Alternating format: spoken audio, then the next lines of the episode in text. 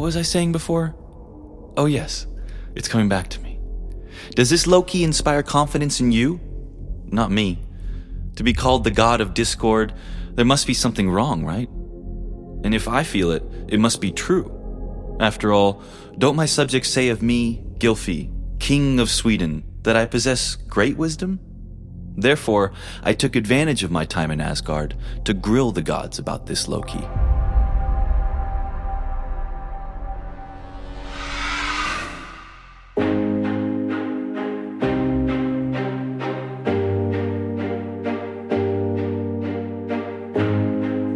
Lance Geiger, the history guy, and you're listening to Echoes of History Ragnarok, a podcast inspired by the video game Assassin's Creed Dawn of Ragnarok. How much do you know about Odin, Thor, Loki, and their companions? Do you really know them? Dive into Norse mythology alongside gods, elves, magical creatures, dwarves, and giants. A fantastic universe that guided the destiny of the valiant Vikings as much as it inspired the greatest authors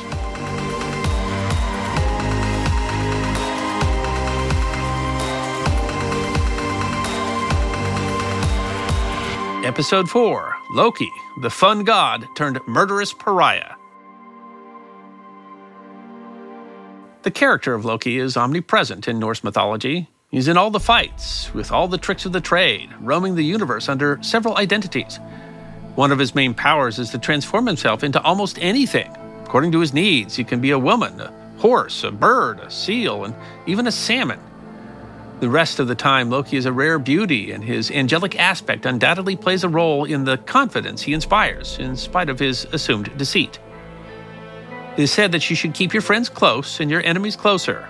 Thus, Odin keeps Loki close to the gods in Asgard, even though he belongs neither to the Aesir nor the Vanir, the two families of the gods of the Nine Realms. Loki is, in fact, the fruit of the love of a couple of giants taken in by Odin. He makes a blood pact with him, each must help the other or lose his honor. Loki is the disruptive element that Odin does not seem to control.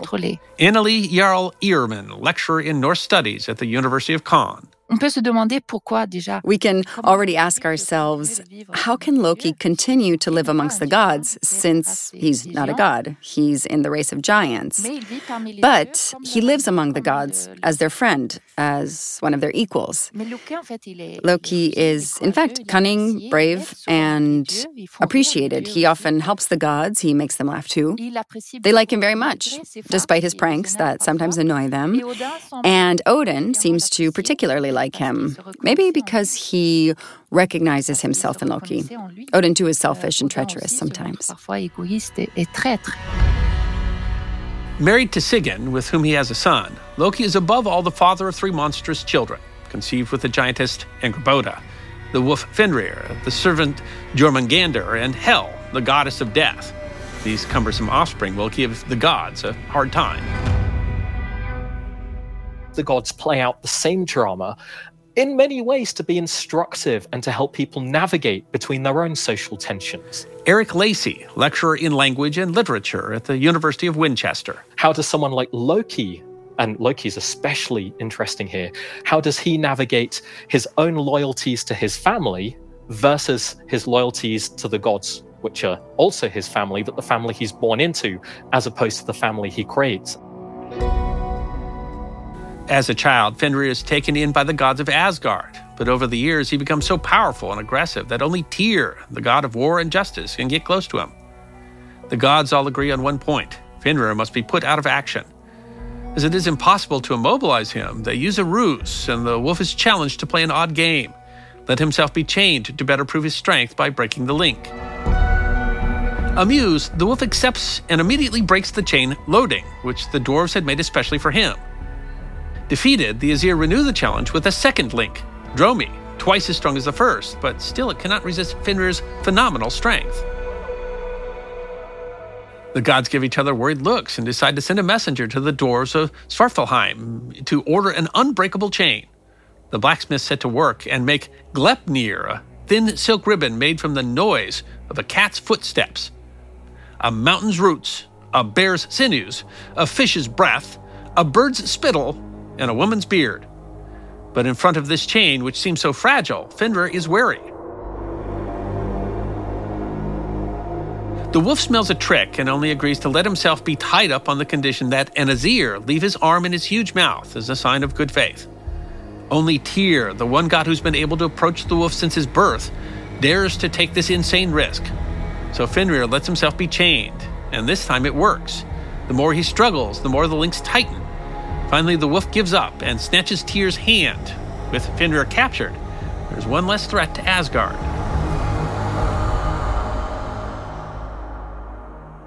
Odin sait qu'il va Odin knows he will be killed by Fenrir, and yet he keeps him close to begin with.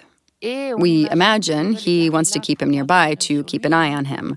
It's better to have your enemy close. And then Fenrir will be kept until Ragnarok, when his unbreakable chains will break and they'll fight.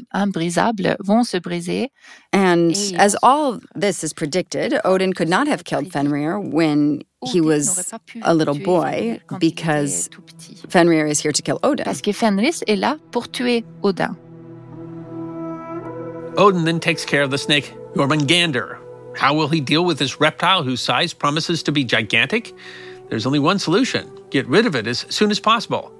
The moment he was born, Jormungandr was thrown into the sea that surrounds Midgard, the realm of men. He grows so large that his body ends up circling the earth until it bites its own tail. Jormungandr becomes a formidable opponent, and even Thor begins to distrust him.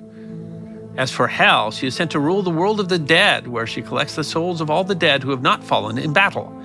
In the darkest of her world, located under one of the roots of Yggdrasil, she patiently builds a gigantic army. The one whose body is half rotten works in the shadows to prepare for Ragnarok. Every one of these cursed children has an influence on Loki.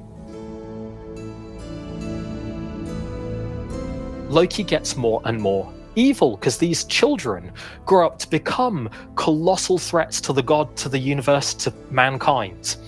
And this is probably where we see the greatest shift in Loki as he starts to align himself more with his children, as he goes out of his way to protect his children. And in this way, I still think that he's an interesting, flawed god because it's a man with torn values. Who does he owe greatest allegiance to?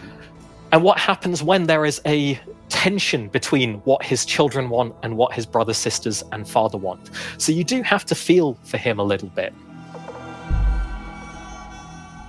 While his three children brood on their anger, Loki starts to change, little by little. Where he used to help the gods, especially Thor, he now accumulates offenses.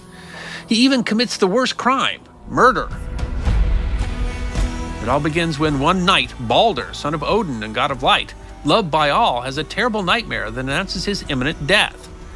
Deeply upset, he goes to find his mother Frigg to talk to her about these images that haunt him. Frigg doesn't take her son's dream lightly and uses her powers over nature.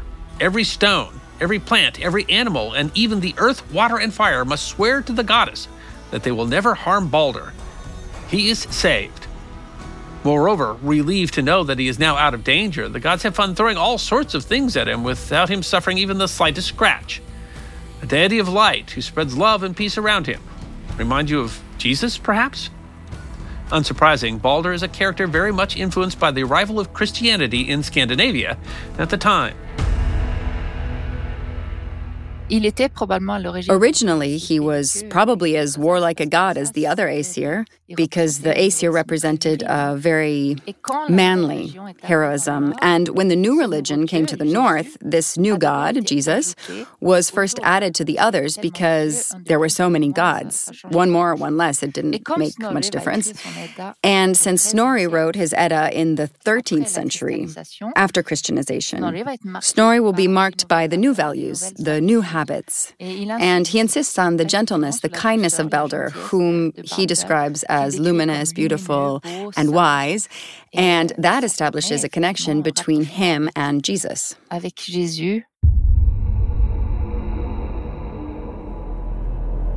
In his corner, Loki is the only one not to rejoice for Balder and wonders how such a miracle is possible. To find out more, he who likes to disguise himself so much slips into women's clothes to go and find Frigg and, in a way, question her. Reassured by the appearance of this woman, Odin's wife confided that only a branch of mistletoe could still hurt her beloved son. Judging this plant too young and too frail, she didn't consider it necessary to make it take an oath like the others. This is all Loki needed. He immediately goes to get the mistletoe and returns to the field where the gods and Balder are playing what is now their favorite game. The god of mischief innocently approaches Hodir, Balder's blind brother, who is unable to participate in the festivities and who sullenly stays away. Loki's a good actor, pretending to sympathize and offering to guide Hodir so that he too can throw a projectile at Balder. Only it is the branch of mistletoe that Loki puts in his hand. Balder falls dead, struck by the only thing that could hurt him.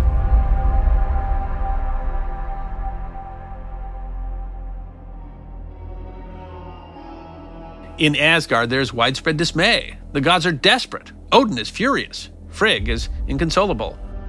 Hermod, another of Balder's brothers, is immediately dispatched to Helheim to try to bring back the beloved god. The goddess Hel agrees to free Balder and send him back to Asgard on one condition every being in the universe must mourn the death of the god of love.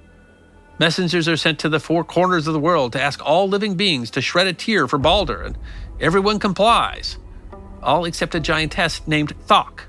She did not love Balder when he was alive, and so she will not mourn his death, an act which in fact condemns Balder to remain among the dead for eternity. Except that behind the features of this giantess with a heart of stone hides the master of disguises, Loki.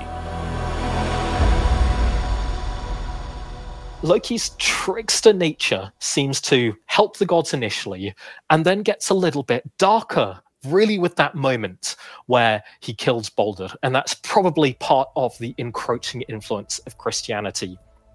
And then from this point, it gets worse and worse. He aligns much more with his children. The betrayal of the god of discourse does not escape Odin. The father of the gods sees everything that happens in the universe and immediately orders the gods to hunt down the traitor. They find him in a house perched on top of a mountain where he had taken refuge. This time, the punishment will be heavy for Loki. He went too far. He is tied to sharp rocks that sink into his shoulders, his kidneys, and his feet. Then he is placed under the mouth of a poisonous snake whose poison drips on him. Sigyn, his wife, does everything she can to protect him.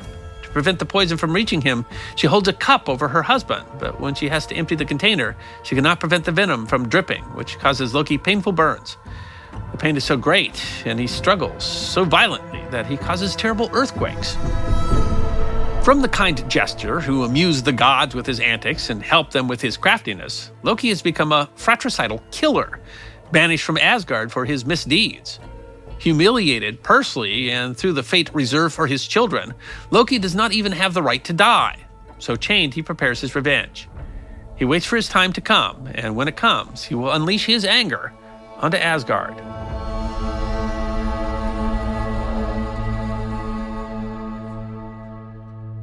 And there's a temporariness to it because the gods know that one day Loki will escape, and that day will be Ragnarok, and then Loki will take his, his vengeance for his dire punishment. And it breeds this cycle of violence that is very, very familiar in Old Norse society. There was law, but there's also the rule of law of vengeance. So if somebody killed a person that you that was a member of your family, they either had to pay for it with cash or they had to pay for it with blood. And we see, in some ways, Loki's place in Ragnarok being part of this paying back for his torture at the hands of the gods in blood by going out to kill them.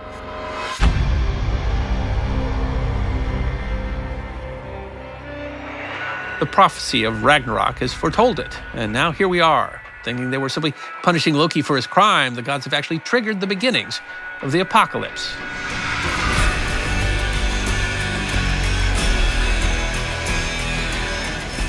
So, who was right in the end?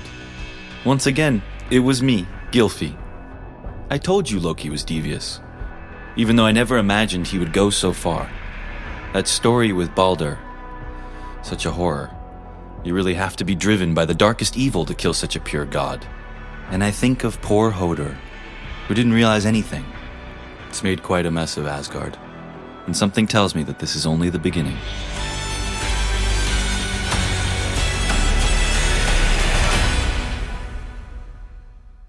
Thank you for listening to Echoes of History.